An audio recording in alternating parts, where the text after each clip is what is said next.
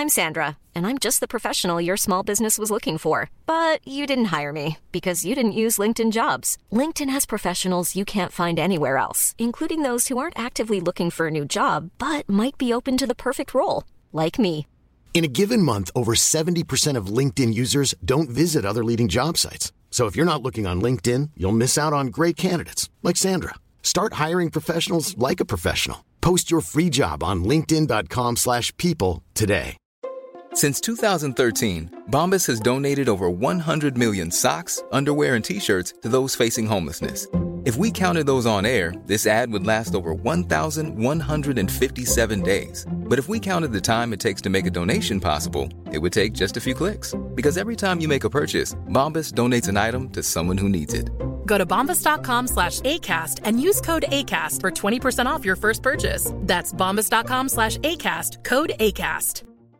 How would you like to look 5 years younger? In a clinical study, people that had volume added with Juvederm Voluma XC in the cheeks perceived themselves as looking 5 years younger at 6 months after treatment. Look younger, feel like you. Add volume for lift and contour in the cheeks with Juvederm Voluma XC. Reverse signs of aging by adding volume to smooth laugh lines with Juvederm Volux XC. For important safety information and to find a licensed specialist, visit Juvederm.com. That's Juvederm.com. Not for people with severe allergic reactions, allergies to lidocaine, or the proteins used in Juvederm. Common side effects include injection site redness, swelling, pain, tenderness, firmness, lumps, bumps, bruising, discoloration, or itching. There's a risk of unintentional injection into a blood vessel, which can cause vision abnormalities, blindness, stroke, temporary scabs, or scarring. Talk to a licensed specialist to find out if it's right for you. Hello, my name is Gary Mansfield, and this is the Ministry of Arts podcast, where each week I'll be speaking to a different artist. Now let's begin by banging these bongos.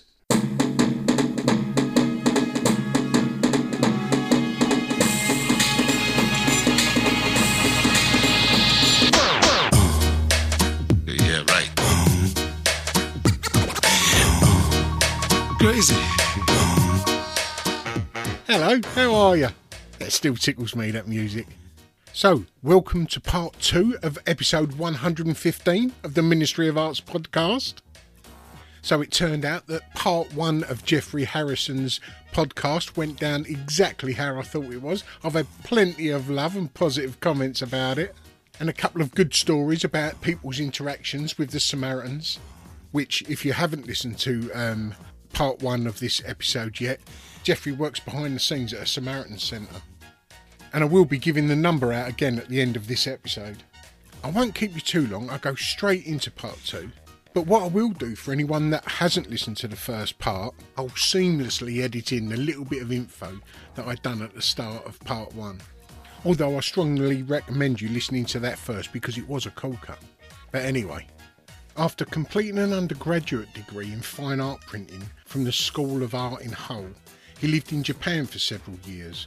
After returning to the UK to complete an MA in London, Jeffrey now lives and works in London, where he was an artist in residence at Barts Pathology Museum at St Barts Hospital, and recently completed a residency at the Royal Veterinary College. He has a studio in Bermondsey and exhibits in the UK and internationally. His practice is often collaborative and in partnership with other individuals, organisations and institutions, teaching, facilitating workshops, presenting seminars and talks and curating work by other artists. So, that out of the way, come and listen to the man himself, Jeffrey Harrison, as him and I had a great chat over Zoom. None of my family and friends have ever been to a fucking gallery, you know, let alone into art. And when I said I wanted to do this fine art degree, people are going, oh, you could go into sign writing, or you could be a tattooist. You know, that's as far as their aesthetic mind can take them, you know. And I'm going, that doesn't interest me in the slightest. No disrespect to anyone who does that. No. It's fucking fine. But I want to go and I want to see my work up on a gallery wall. I want someone to stand in front of it. And people are going like, but, you know, you won't earn from that. And I said, I don't care. I'm going to have a fucking happy life. Yeah, you know, I'm fucking skint at the moment, but I'm fucking happy being in this world.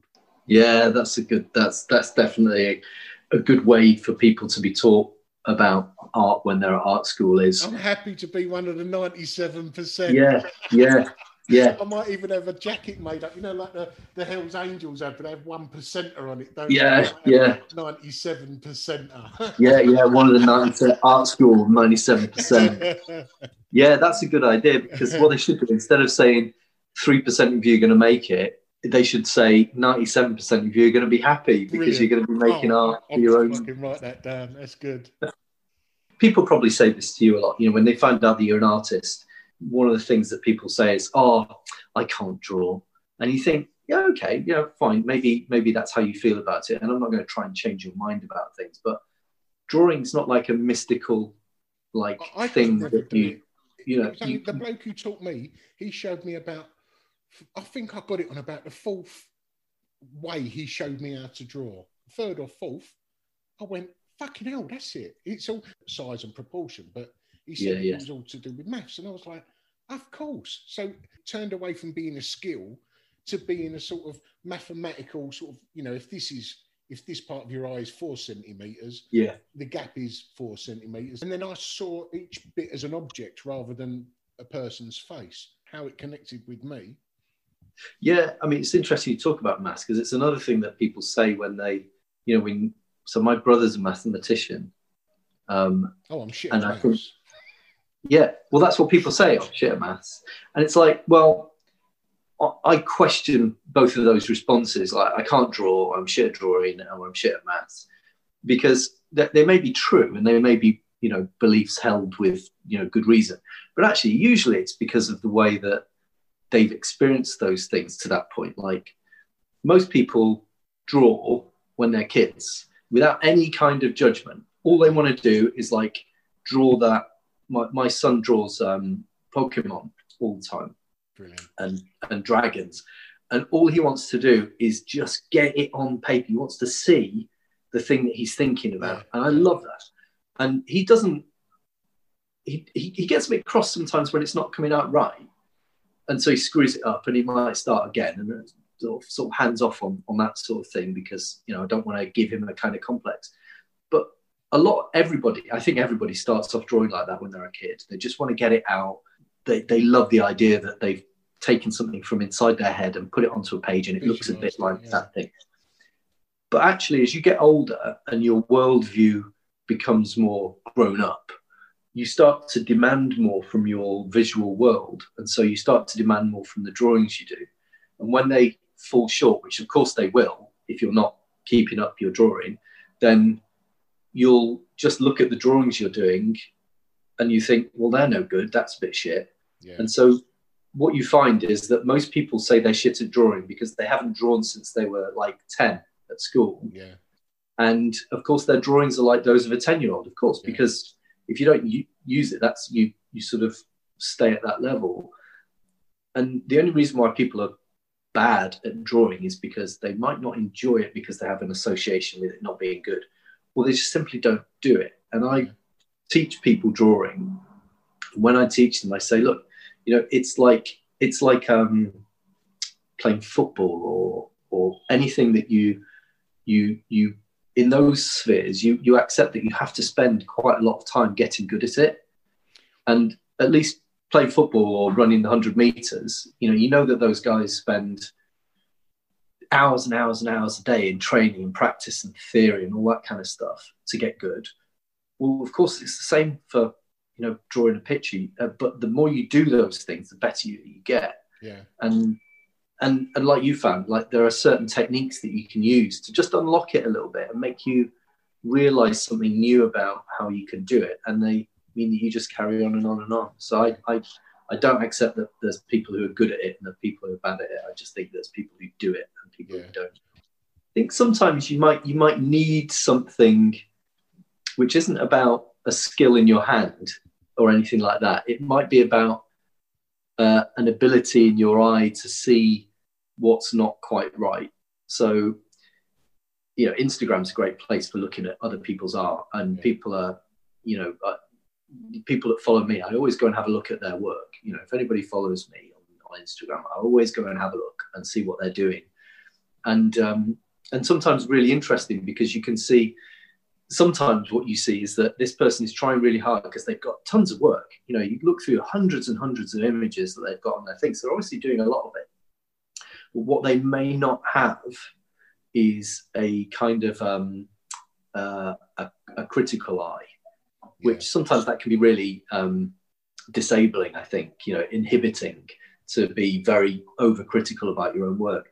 But sometimes in order to get better, you have to be able to look at it quite dispassionately and critically and say, this isn't good. Or like you said before, have somebody else tell you, you know, honestly, what is good and what is not good. Because if you can't make those value judgments about the thing that you're doing, it's very hard to improve. Yeah.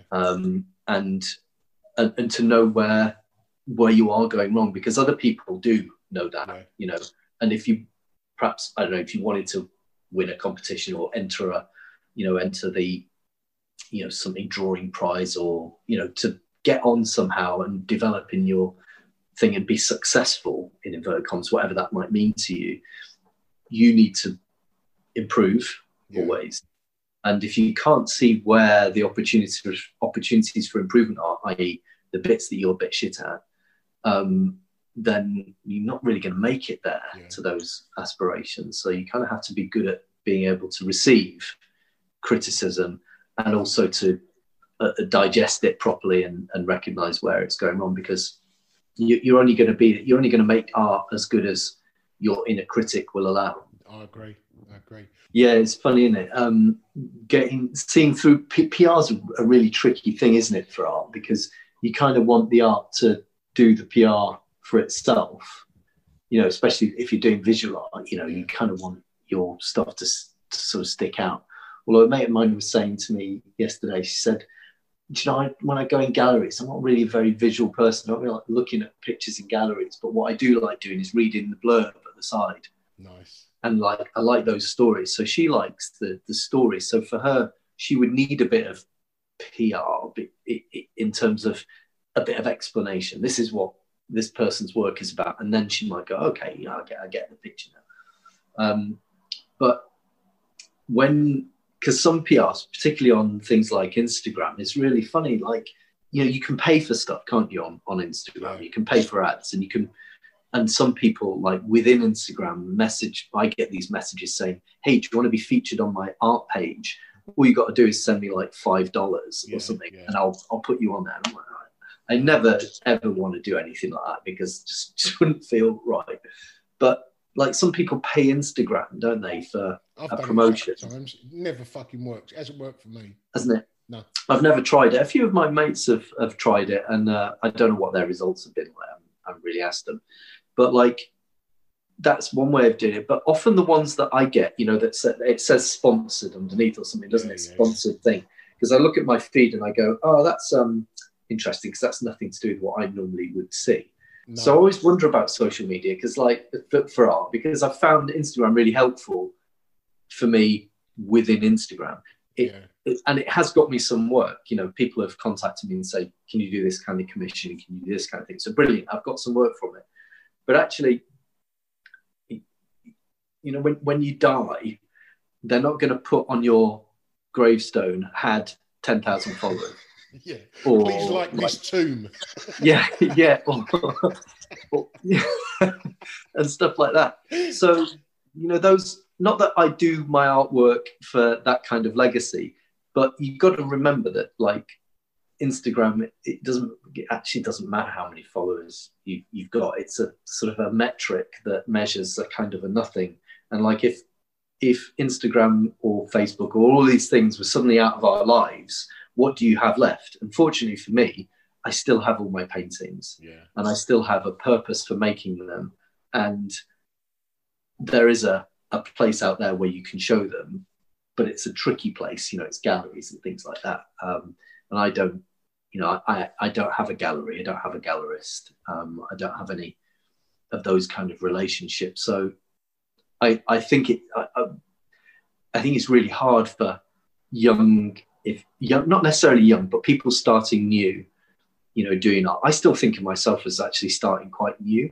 which sounds a bit silly because I actually made a decision to become an artist when I was about 33, 34. I was always painting and I had things in some exhibitions and stuff, but I never decided to become an artist until my girlfriend at the time and my wife said, you need to start calling yourself an artist because you could do this, you know, you could get into this world. But that was like only 10 or so years ago. Yeah. So I kind of feel like I've only been an artist for about 10 years and a portraitist for about 7 or 8 years. I think something like that. I did my first portrait in 2013, I think. Nice. Well, saying that similar sort of thing, I was struggling with, and you may have heard me speak about this, I've mentioned it so many times on here, I was struggling with the two lives that I had. I had my old life as criminal, you know, non-artist, and then the new life as an artist. And for several years, I was dragging both of these lives around with me, and it was really difficult for me. And then just at one point, I just decided to separate the two by giving the old life a name. And that name was Roy Maynard, which is a name that I used to sort of give the police or book into an hotel with. That was my dodgy name in my old life, Roy Maynard. Because I'm a different person now to what I was years ago. So I've got a different personality as such, you know, I'm definitely a different person. So he is a different person and he has got a name. And then there's obviously the new Gary Mansfield, who's the sort of arty, farty, non-criminal, non-violent, you know, that person. So then I separated them. And it was, as soon as I come to terms with that, which maybe took a week or so, a couple of weeks, fucking hell, the pressure that it relieved by just separating these two bits of my life was amazing. And if I had had someone years ago who knew about the mind, you know, a psychologist or someone like that, who just said, like, do that. You know, if I knew that it was a thing that you could do, how easy it was. It just helped me so much. It's like we excuse children for the things they've done. When they get to 18, all of a sudden you're accountable. That's what I do. I was a child up until I was like fucking 28. I was a different person. I had a different mindset. That weren't me. Now I'm not that. So I don't sort of, because I was like worrying about apologising for things I'd done years ago. Yeah. I'd done a lot of bad shit. And I was carrying that around me. And I was like, well, I was a criminal. I'd done crime. You know, that was the job description. I'm not doing that job anymore, you know. Yeah, that's interesting. I always think about, do you ever watch My Name is Earl? When I first sort of saw that, I thought about the kind of catharsis that guy was going through. He's basically written down all the people he'd wronged, hadn't he? I remember that.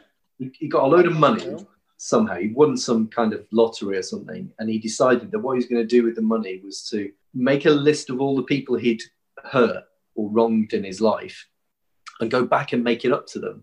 And it was about how that basically just is funny. Yeah, and it doesn't work. And I thought that was a really interesting way of dealing with your past or one's past is to there's a kind of a sense that you kind of want to make amends for it. And but that's quite self-serving, isn't it, sometimes? Because everyone's moved on. Everybody else has moved on. That situation has moved on. They're either carrying it or most of the time they've forgotten it and think you're an arsehole. Yeah, exactly. And the only person it fixes is your conscience about, like, because I've done this, you know, I've got in my head all the things. I even wrote down all the things that make me cringe about the life and the things I've done in my life. And most of them are things to do with things I've said to girls or stuff like that, you know, in order to, you know, whatever, or, you know, silly things I've done to appear like a, you know, to be a cool, funny guy trendy, or whatever. Yeah. The things that aren't you, because I've found the things that make us cringe are when we step too far beyond the boundary of our personality. Yeah. So, I mean, we were talking about PR just now. At one point, when I was going to exhibitions and I'd work, someone went to me, look, just do this, be a bit more self-assertive, be a lot more forward and be, you know, and I tried that and it worked all right to that person, but every word I was saying, I was cringing and I'm making up the words and it just weren't me and it didn't fucking work. It might have worked to that person, but half a dozen people would have gone, fucking hell. You know what I mean? 'Cause it wasn't me. I wasn't being truthful. Yeah, I mean, things like that, you always feel inauthentic, don't you? Because it's not you're not being yourself. So I quite like that. The things that make you cringe are the things that, as you said, the things that you do that are outside yourself. But I still think, though, sometimes it's important to step outside of, because you develop that, don't you? You become, but as long as you're not going like, as long as you're not making an arse of yourself. Yeah. Basically. Yeah. Well, sometimes, you know, you can, that stepping stone could be in the right direction. Yeah. But, you know, it's like a clock. 12 o'clock is the right direction, and there's another 11 that are the wrong direction. You step in those, and I never thought about that. But it was quite a good experience for me. I didn't have to, I certainly didn't feel like I needed to go and apologise to all the people who I'd like offended or whatever. Like, you know, in I have enough time left in my life to go and apologise to people that I've wronged in the past. And again, like saying before, like they don't care, and it won't help them for you to say you're sorry. The only person it helps is you. So you got to just let that stuff go. Yeah, and worst way is if they think you're an arse, and then they find out that you've changed, they go, "Oh, fucking hell, he ain't the arsehole I thought he was." Win-win, isn't it? You know, yeah. If there was you and 5 other artists, Jeff, past and present, what would your ideal group show be? I love this question. I like this one. It's a good, because this is it's a bit like, you know, who inspires you or whatever. So, and I've listened to some of the people who've answered this, and I thought, was it one person? Was it Matt Collishaw said it would have to be 5 people who I didn't think were as good as me. Brilliant. So that my work looked better. Yeah. I was quite... a good, honest answer. Yeah, I thought that was pretty honest. I think I've thought about this one a lot ahead, and it's an opportunity for me to go, these are my influences, and these are people who I align my work with. Actually, what I'd be interested in, and what I'm always interested in showing with other artists, is having a private view. I love a private view. Yeah. I love, like, the formal version of this, you know, where there's a gallery, there's a load of wine that's free, and you get to just chat to people and get drunk. And I like that. So it would be more about, who do I want to hang out with at a private view? And so, and get under their skin a bit and find out a bit more about their practice and, you know, what makes them tick and things like that. So there's a list of about 100 people. Of course. And it's going to change if I ask you tomorrow. Yeah, exactly. So, like, but there'd be people like Holbein. He's a great one, because I kind of want to understand about his process. So if I could find out about not just his painting, because his painting's obviously very good, but his drawing, I'm really interested in his drawing, which is, I don't know if you've ever looked quite closely at them. They're usually done using a kind of a chalky kind of thing, but they're so precise and controlled, but beautiful. The lines are just beautiful. And I just want to know whether it's all practice or whether he's using some sort of visual aid, because I think there's a lot of optical development around that time when he could have been using something. And there's nothing wrong with that. I think that lots of people like to believe that those kind of things weren't being used in those days. So I kind of want to know about whether he was using some kind of almost like a, what you call it, like a camera obscura or something like that, a scribing technique, because that actually doesn't take away from the fact that his drawings are just gorgeous, and beautiful, and so minimal and masterful. So somebody like that. My mum actually put me on to, when I was really young, my mum, I remember showing me paintings that she liked. And at the time she was into Piero della Francesca, who is an Italian Renaissance painter, did lots of frescoes. He's got some paintings in the National Gallery, and one of I think it's St Michael with a serpent that he's standing on, and his paintings are just beautiful. And I think it was my mum talking about his work just aligned my eye to a kind of a beauty in painting and proportion and just a kind of beauty, because he's painted this very beautiful man wearing armor and holding a sword and standing on a serpent that represents Satan. And whenever I go and look at this, I look at this every time I go into the National Gallery, if it's up. And it never ceases to give me interest. Yeah. So I love his composition, and Paolo Uccello as well. So that's going quite far back, isn't it? I probably want my mum there because my mum is a brilliant painter. Nice. And she's entering a whole new way of work at the moment. It's all connected to her previous work, but she's been introduced to Instagram as well now, which is a sort of a double-edged sword because it's been brilliant for her work, and I love to see what inspiration she's taken from it and how much it's propelled her further. Is she on there a lot? But she's on there quite a lot, yeah. And she put your phone down and eat your dinner. Well, she's doing what mums do, which is to kind of troll their children on Instagram without really realising that's what she's doing. Because she's always like commenting on my work, but she's always commenting on other people's comments about my work as well. And I'm like, oh, mum.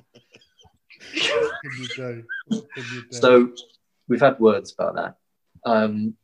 So she'd be there. Somebody whose work I really, really love, but everyone really, really loves her work, it's Jenny Saville. Brilliant. She's a fantastic painter, but not just her treatment of paint, on a canvas, but her approach to the human body and her own body and her no holds barred. This is flesh. This is humanity, and this is a big piece of canvas with a load of wet paint applied to it that coalesces into a way that makes this statement and form. I think it's fantastic. How many more have I got? Have I got one more? Have I got one more? But talking about Jenny Saville there, you get that sense she does a little something with her visual language that is so inclusive. It's mainly women that she paints, but I feel a part of her work all the time. I have done ever since I first saw it. It is as if she's talking about humanity rather than just that woman in the painting. I know, I think so. And what I like about it is that everything goes on in that painting in a very not unself-conscious way, but do you know what I really hate, and it's not in her work in the way that I hate it in other people's work, is where you see a dribble and you know that's been put there. And I look at it and go, like, that wasn't a dribble that happened because you were making that mark over there and you just can't be asked to get rid of it. That's a dribble that you've put there, or a smudge that you've put there, because I know it gives your work what you see in other people's work. But when it's in her work, it's because it's part of the energy and the process of building up the painting. The freedom of the brush. So there's no kind of contrivance in her work, except for the fact that, and she has a way of putting down paint with the mark on her brush that is, and it's something always very tactile and masterly about it. Anyway, so I think her painting's fab. And the last one? Well, I suppose out of deference to you, Gary, I should probably put in somebody who's not just a figurative painter. I should, so I put in somebody like, people might be surprised that I choose somebody like Damien Hirst, who's such a figure on the art scene. If you think about YBA, or you think about British artists now, there's lots of people you might think about, Bacon, Auerbach, Freud, all those kinds of people, or Tracy Emin, or any of those whose work I actually like more than his. Yeah. But there was one bit of work that I saw of his, and it was a tape show somewhere. It might have been in New York, though, so it wouldn't have been at the Tate. Anyway, it was the one where he's got a cow's head in a glass vitrine, and then in another vitrine he's got next to it, with a hole between them, he's got like an electrical thing, a bug zapper. whether it's in the same one, I can't remember. I remember looking at it and not really liking his work before, thinking, oh yeah, shark in a tank, yeah, blah, blah, blah. But actually, when you actually engage with some of his work, like I did that first time, and it was an old piece by then, this was not that long ago. Yeah. And I saw, it was called, what was it, 1,000 Years or something like that? And I was really, really just blown away by the poetry and the simplicity of life, wasn't it? Of this complete circle, yeah. Because there was sugar in there as well, wasn't there? For yeah. Flies to feed on. Flies were fucking, laying eggs, maggots coming, flies would fly up, zap on the thing. It was just beautiful. It was amazing. Cycle of doing this stuff. I just thought that is beautiful. And the other thing I thought that was really beautiful was his use of a cigarette as a life, you know, as a sort of a cigarettes in an ashtray, and each cigarette kind of represented a life lived. Was it a big ashtray that you're on about? Well, he did loads of them, actually. He did this huge ashtray, but some of them were just, I think one of them was just a single cigarette. Oh, got you. And some of them were photos, I think, as well. But I just loved that picking of one little object, that very personal object, like a cigarette, because you put it in your mouth, and there's something about mouths that are more personal than almost anything else. And you put it in your mouth and you draw on it, and everybody knows that it's bad for your health and it reduces your life by, you know, minutes and things. But it's also about enjoyment, isn't it? Because people smoke because they like it, you know, and it's something that you do. And so for me, that cigarette representing a human life, I thought was really, really good. I thought that was really, really clever and simple and quite beautiful. And so I would like, I would like him to be there so that I could hear more about that stuff. Jeff, if you wasn't an artist, what would you like to be? I'm already other things. So, and I kind of think that if I wasn't working, you know, in the charity sector, I'd want to be an artist. Do you know? And it'd be horrible to think that I had to give up being an artist, because I do that alongside everything else I do. So even if I gave up working at Samaritans and went to work in, I don't know, catering or retail or banking or whatever, I'd like to think that I would still be doing art.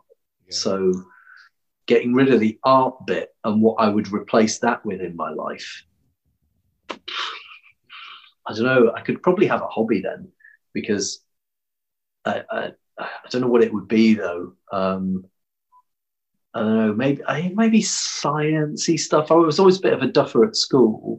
I don't think I've ever been especially dim, but I've always been especially lazy.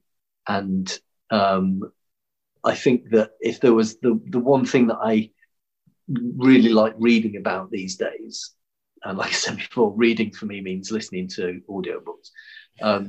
But if I was going to be doing reading these days, I quite like popular science, so I might be interested in that. But see, it's funny because people who've had art in their life, all of their life, they're the ones who don't know how to answer this question. Yeah. The people that have discovered art, they go, I'd like to be a butcher, you know, I'd like to be a designer. They sort of, they've always got something else that they've always wanted to do. It just happens art was one of those. Yeah. Whereas people like yourself have always grown up with art. Because it's always been there, you know, they don't know what to... that's funny, isn't it? Yeah, no, I can see how that might be. I tell you what, though, you know, if I ever was able to earn a living doing the art exclusively, which is just something I want to do, you know, but I mean, I enjoy working and getting the stability from work, and I think there's a lot of good artists, yourself included, who do art and will always do it now. But also do other things, you know, and there's no sort of shame in that. And it's not a measure of success that you do another job. I mean, it is a great thing. Sorry? that sort of thing doesn't even enter my mind. I mean, I only started work 18 months ago myself to make this leap, and you know, it was a leap into the dark, and you know, I've still not found a light yet. yeah, exactly. Still falling. But I mean, it's great when, you know, when I do meet artists who are doing it full time, because that's quite inspiring, and the life that they have is, you know, is quite interesting with their art being at the very centre of it, rather than being something which you're drawing towards the centre of it as close as you can get it. I mean, the idea of being a full time artist is a kind of mystery to lots of people, and I think even for artists who are not it to think about doing it, you probably find that you spend more time not painting or whatever it is your practice is, and more time doing your talking to your accountant, or you know, doing the PR-y bit, or you know, dealing with your existential angst that comes along with not having another thing going on. But if I were I think a full-time artist, one of the things I think I would quite like to do would be to and I don't know why I think this, because I think I'd be dreadful at this, is to be an actor, to perform somehow. I don't think I can sing very well. I can't play any musical instruments, so I don't know why I think performing would be for me. But I just like the idea of inhabiting other people, a different persona. Yeah, a different persona. So even I don't mean like an actor on telly or in movies. I don't mean that kind of glamour or the Hollywood bit. I mean like on stage, or I could do what I used to do, which when I was at art school, I used to get the train back home. I always used to pretend that I was somebody else, that I was traveling for business or something. I've done it so many times. I used to, because I didn't want to, because you know, when you're on the train somewhere, you end up talking to people, or I do anyway. And I kind of wouldn't like to tell them that I was at art school, not because I was ashamed of it, but because we'd always have the same conversations about painting or whatever, you know. And I just didn't want to have that, so I always used to say that I was just working, and I would invent something about sales or something. And often, I think one time I even got a suit from a charity shop and wore a suit on the way home, because I thought that would make me appear to be somebody else. So. But in the truth of it, you're the only one who saw the suit. Everyone else, I know. Everyone's like, it's just anonymous. They probably looked at my shoes and went, "Look at that art school kid wearing a suit, thinking he's being somebody else." We used to do a bit of minding years ago for like comedians and actors and that sort of thing, and it'd be just me and me mate Dan, and a lot of the time we'd be waiting for them while they're on stage. Or on set, we'd be floating about somewhere. Just as we was like starting to have this conversation, and it could have been with a guy just sitting there as well, just having a chat. Dan would say to me, "You're a plumber," and I'd go, "Oh, you're a soldier." And then we would just, and I go, "Oh yes, that's me mate Dan. He's in the Royal Marines." And he'd go, "Yeah, he's my mate Gary. He's a plumber." We wouldn't say it like that, but we'd know what each other's role was, and then we'd just start talking and like gradually we'd sort of make it a bit more ridiculous every moment, you know, and just for a laugh. But we would do that for years. And when I said to someone that I can't act, and they go, "Fuck off, that's how I met you. You know, you told me you was a fucking cameraman or something." Yeah. And, but yeah, then there's me saying I can't act. And you do those sort of roles throughout your life, just messing about. Yeah, I mean, we're you know, now this is what you're saying now, and who you're being now, and who I'm being now. I mean, they're only versions of ourselves, aren't they? They're not. You wouldn't have this conversation in this way with the same sort of brain, sparks that are going off when you're thinking about stuff with somebody else, because it just wouldn't be that same conversation. Yeah. So you're just a different person all the time, aren't you? And funnily enough, I've taken people into jails before. When I'm giving like a talk or something, and I do say to them just beforehand, I say, I'm going to be talking a little bit different when I get in there, because although I've disconnected myself from my past to talk to these people, I've got to go back a bit closer to my past, throw on a bit of a gall blimey, that sort of thing. Have you got anything coming up, Jeff? I know it's a bit weird in these moments we're in at present, but have you got anything coming up? Well, so I'm obviously doing all this stuff on Instagram, so I'm nearly finished with this Baldy Beardo's project. I'm not quite sure what I'm going to do with that. You were talking about, you know, having them as a big sort of thing, and I want to exhibit them or show them somewhere. I was thinking about getting them all into a kind of a book. I thought that'd be quite a nice way of doing that, but I also want to show them. So I've got that. I've also got that is just going to continue. I'm just going to keep doing that. I'll never stop doing that, I think. I'm always painting. I'm just finishing up a self-portrait at the moment, which is the one with the duct tape in it. And I've got one painting, a self-portrait of me looking really sad, which is in, I've got into the Royal Society of Portrait Painters annual exhibition. So I'm really pleased about that. It's a very trad group. I mean, you can't get a much more like traditional group of painters, can you? The Royal Society of Portrait Painters of Great Britain. And it does sound a bit stuffy, but I mean, there's some brilliant painters actually in the RP, as it's called.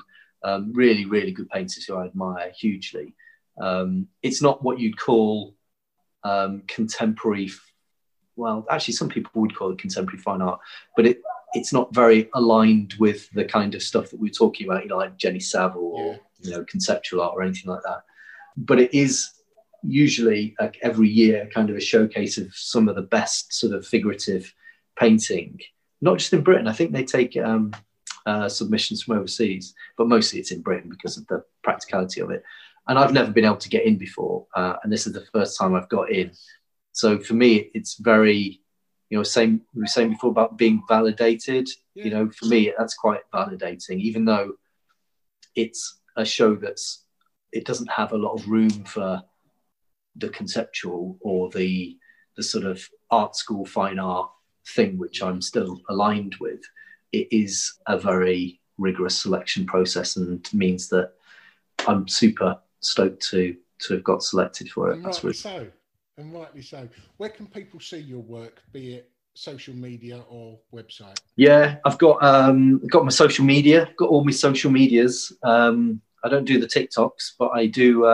I do. Imagine on TikTok. I don't know what I do on TikTok, but I am on Instagram with my name, Jeffrey Harrison. That's it. I think you can find me from that. I've got two websites. So I've got Jeffrey Harrison Portraits.co.uk.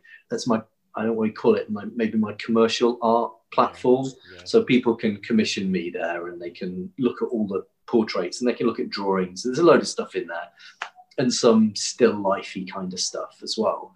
And then I started off actually with a different website, which is just jeffreyharrison.co.uk. So without the portraits bit at the end. And that has got a bit more of the work that I was doing before I really shifted my focus towards portraits. There's some portraits on there, but there's some other stuff that I was doing, which was about where I used to focus on which we haven't talked about here. There's not ever enough space to talk about this kind of stuff, but it's the collision point between art and science. Nice. I still am interested in how science informs art and art informs science. And so I was doing quite a lot of collaborative work and had done a couple of residencies that were one at the Pathology Museum at St Barts Hospital, where they've got loads of stuff in jars. And I was really interested in anatomy and ideas about the body and parts of the body and wholeness. Which is where Damien Hirst got his idea from for... I think so. Yeah, I think there's quite a few artists who I quite liked at the time who were doing stuff to do with body, not in a macabre way, but you know, maybe in a slightly dark way, but still in a beautiful way. I think it was about beauty. And then after that, I did a residency at the Royal Veterinary College, where obviously they were talking about animal science or veterinary science and veterinary medicine, but also I found that the work that they were doing there was, it was about people, you know, because people have pets and people have livestock, and by treating pets and livestock, they were really dealing with people. Yeah. And I was really interested in how humans fitted into the work of the RVC. So you'll see more of that sort of work on my other website. At some point, I've got to collide those two things and make the art, you know. But yeah, well, it's only a project away, isn't it? Yeah, exactly. Yeah. And if we can just bring it then full circle to the start of this conversation. Oh yeah. And just end on just talking about your day job, as it were, with the Samaritans. The moment we're in at present, you know, there's mental health as sort of people are experiencing it a bit more than ever. Be it loneliness, and you know, people's lives have taken a change, and you know, they're more or less not in control of their lives at the moment. That's right. Yeah. If anyone thinks that they might want to talk to someone, how are they able to go about it? Well, Samaritans is available for everybody to contact. You can call it for free on 116 123, and that's free. They can call any time. It's 24/7. Also, it doesn't show up on people's phone bills, that number. It's just so it becomes sort of anonymised. And people can also email. But the best way of finding out about the work of Samaritans, and also about finding out about being a volunteer and what you can do to support and donate, you can just go to the website, which is www.samaritans.org.uk, is where they need to go. But if they just typed in Samaritans into Google, they'd find it, right? Well, Jeff, that's all my questions asked. Thank you very much for the time. I've loved this conversation, and yeah, all the best with whatever comes after Beardy Beardo. Cheers, Gary. Thanks very much. And if you ever consider letting that beard grow out and shaving off all the hair on top. Yeah, you can piss off, really. Thank you, mate. All the best. Cheers, Gary. Take care, mate. Right, this isn't quite the end of the podcast. I mean, we did actually finish and say goodbye, but we carried on talking for about 15 minutes or so after the podcast had finished, and luckily I still had record on. And Jeff mentioned how he saw Maggie Hambling in a gallery. He had an interaction with her, and it didn't quite go as well as he hoped. Have a listen for yourself. Do you know Maggie Hambling? You must know Maggie Hambling. Yeah, well, I've done one with one here. Oh, have you done one with her? Yeah. She's quite frightening, isn't she? Yeah. And I was at the British Museum about 5 years ago, and I was wandering around, and there was a Maggie Hamley exhibition on there, and I can't remember why they had an exhibition of her stuff in the British Museum, but it was up at the top somewhere. And there was a little group walking around, and I was like, that's Annika Rice in that group, isn't it? So I sort of tailed the group, thinking there might be something interesting happening here. And actually, it wasn't anything interesting about the group. It was just that Annika Rice oddly happened to be in this group that was being toured around, but the person doing the tour was Maggie Hamley, and she was showing all these people her own work, you know, and she was pointing at things and blah blah blah. And it seemed like, I think, that all the people going around in the group were art students. If I could just interrupt, Maggie runs a masterclass every Thursday morning, and Annika's been doing it for like 10 years or something, so that's what it could well have been. Ah, right. Because at some point they stopped and they were looking at stuff, and then there was some questions from her group to her. I found myself standing at the front of this group. You know, when you find yourself in a place by accident, I just thought this was like a group. So I just sort of stood there and was listening in. I was like, this is really interesting. And a question occurred to me, and I normally hate myself for asking questions, you know, and those things. And so, has anybody else got any more questions? And I found my hand going up. Like, what are you doing? And I asked her a question about something to do with her printmaking, because I'd done printmaking at university. And she was like, she was quite dismissive of it. She said, I don't know, like this, it's a stupid question. It wasn't a stupid question, but, you know, she found it a stupid question. And then she was like, and who are you anyway? I was like, well, my name's Jeff, and I'm just sort of looking around the exhibition. And she just gave me this really, She didn't need to say anything. She just gave me this most withering look. She's good at I thought, oh, I'm in the wrong place, aren't I? I'm really in the wrong place here. There you go. Jeffrey Harrison. How bloody cool was that? I bet it made you wish you could join in the conversation, didn't it? In the podcast there, Jeff and I were messing about the 97%ers. A 97%er being the little statistic that some negative tutors throw at the students. They say that only 3% of all art students go on to make a living in art. So messing around, Jeff and I flipped it about and said what they should be saying is 97% of you are going to have an absolutely fantastic life after accepting art into your world. So we joked how the illegal motorbike gangs refer to themselves as 1%ers. Because it was once stated that 99% of bikers are good people, and with a little bit of irony, the remainder referred to themselves as the 1%ers, and they have a little badge saying so. So if you went to art school, but you never pursued that as a career, or you're not yet at the stage you'd like to be, or fucking hell, even if you've made it, but believe that art isn't all about the money, be positive and embrace the 97%. So the Ministry of Arts has wasted no time and made some 97% badges up. If you'd like one, they're only £3.50 including postage, and all of the money will go back in to support the Ministry of Arts podcast. Everyone's a winner, right? Oh, and also, I know Jeff has only just mentioned it at the end of the podcast there, but if you're going through a little something at the moment and you don't give the Samaritans a bell, there's a little bit of disconnect there, and it's always easier talking to a stranger, you know, and on top of that, they know how to deal with that burden once you've put it on them.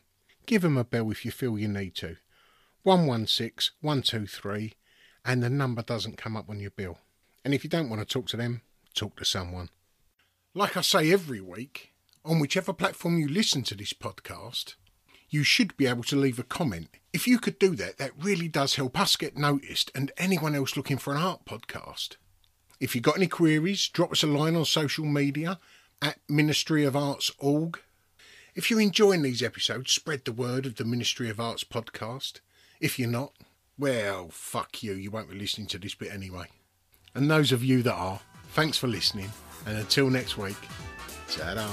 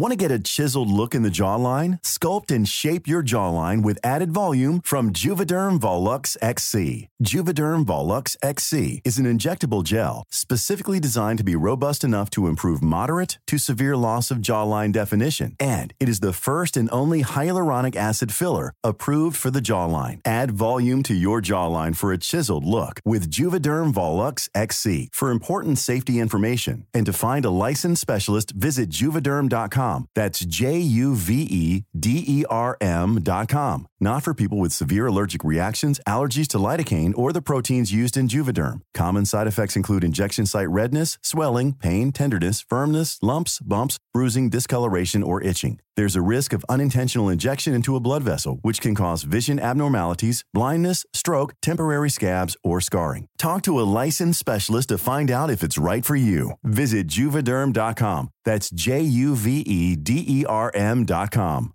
Even when we're on a budget, we still deserve nice things. Quince is a place to scoop up stunning high-end goods for 50 to 80% less than similar brands. They have buttery soft cashmere sweaters starting at $50, luxurious Italian leather bags, and so much more. Plus, Quince only works with factories that use safe, ethical, and responsible manufacturing. Get the high-end goods you'll love without the high price tag with Quince. Go to quince.com/style for free shipping and 365-day returns.